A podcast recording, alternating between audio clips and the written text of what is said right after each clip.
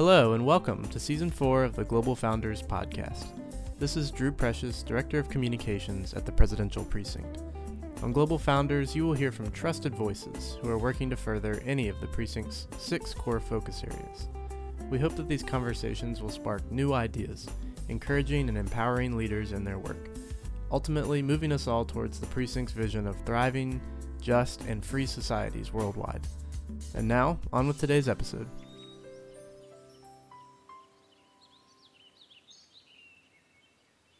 We're honored today to have uh, Rae and Tobi here with us, both alumni of the Presidential Precinct, uh, Mandela Washington Fellowship alumni. Rae and Tobi, thank you both for being here. Um, it's, it's really an honor to have this conversation with you today. It's my pleasure. Thank you, Drew, for having us. Thank you, Drew. Sure, and I, I hear that today is Independence Day in Nigeria, so congratulations. And um, are, are do you have big plans for any celebrations this afternoon and evening? Oh, well, um, I think for me, I just would love to rest and, and get my strength.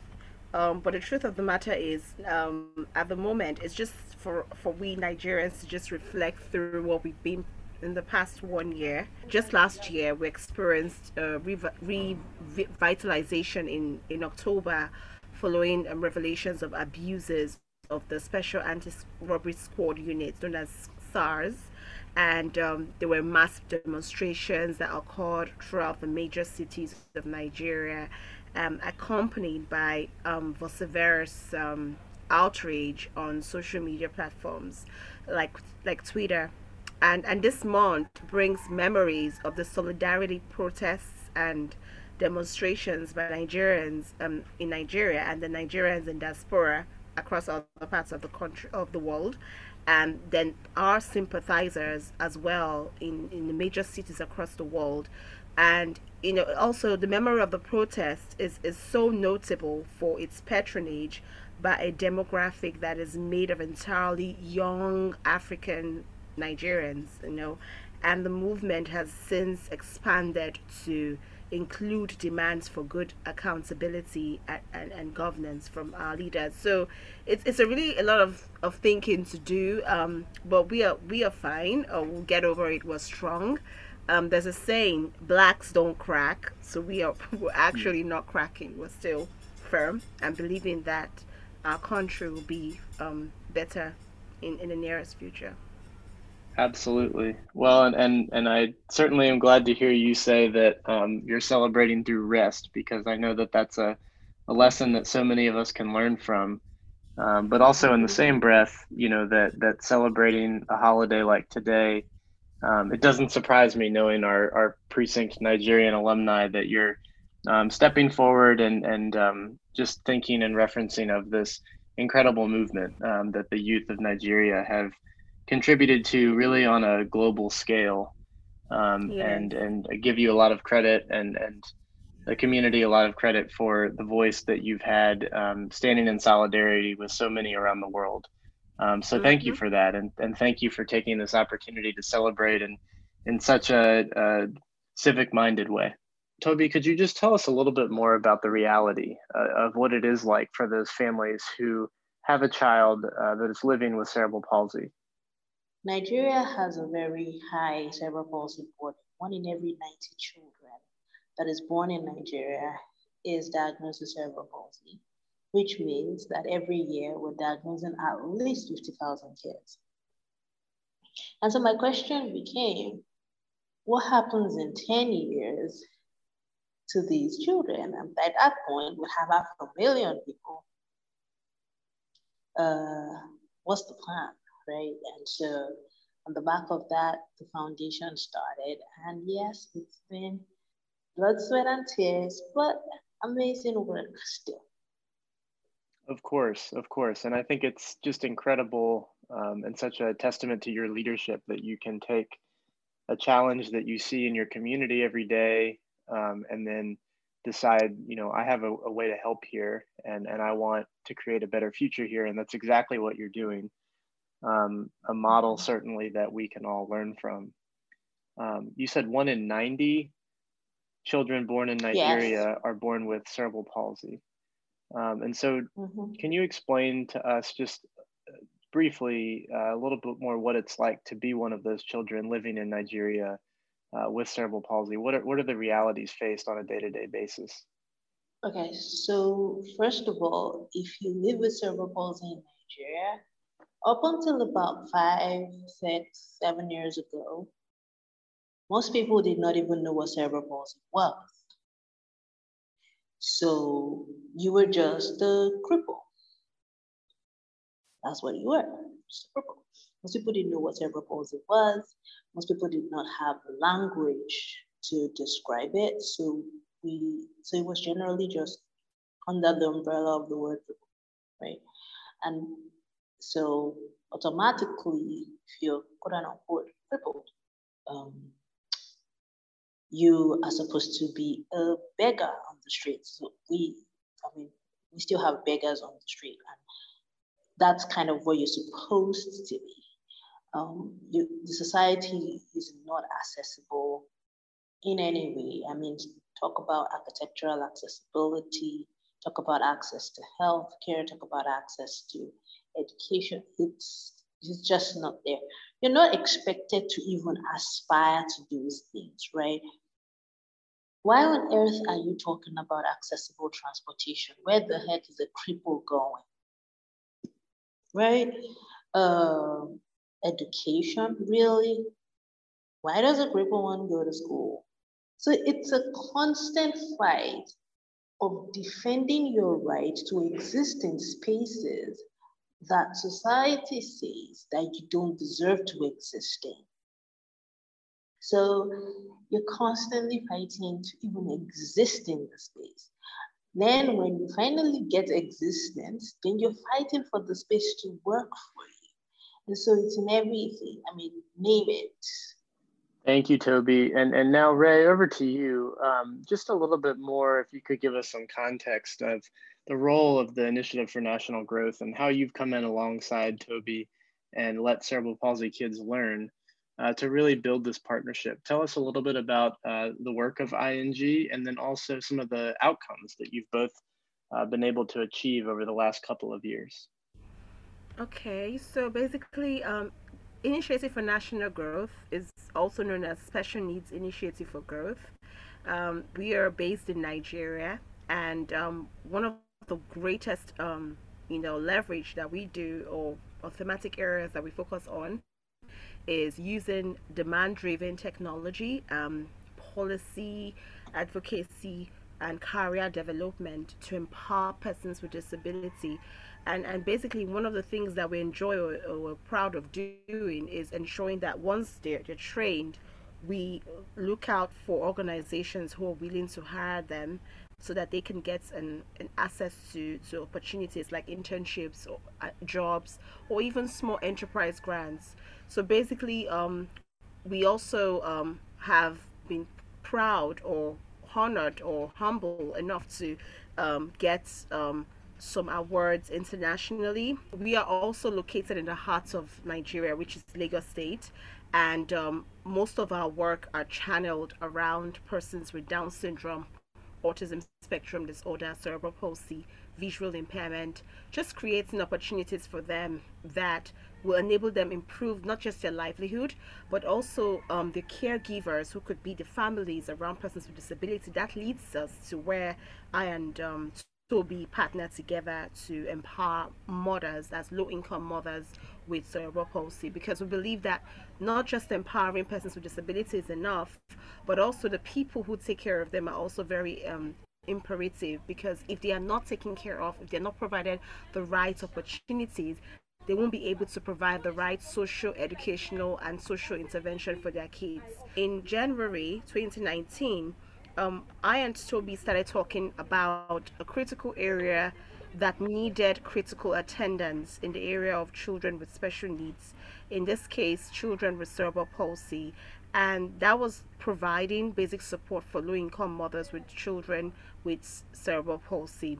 Um, the reason is because um, the birth of a child with cerebral palsy destabilizes the mother, and this could cause the mom to feel unsupported and become overwhelmed. And then they could have contradictory feelings like, why did I have this child? What do I do next?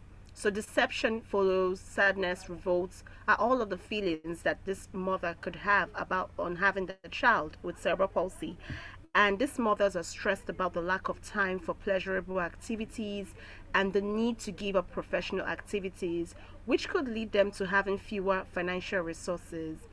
Um, this affects their mental health, which makes it more difficult for them to go into economic activities that will help their special needs child and they're faced with a lot of financial responsibilities regarding the child's medical care, the social and, economic and educational support, leaving these mothers to be isolated to actually focus on the career path that would put food, food on their tables and enable them to support um, their own child. So that was why in 2019, till date, I and Tobi decided to empower and provide seed capital to low income mothers of cerebral palsy children. That's um, just making them to successfully um, get a business.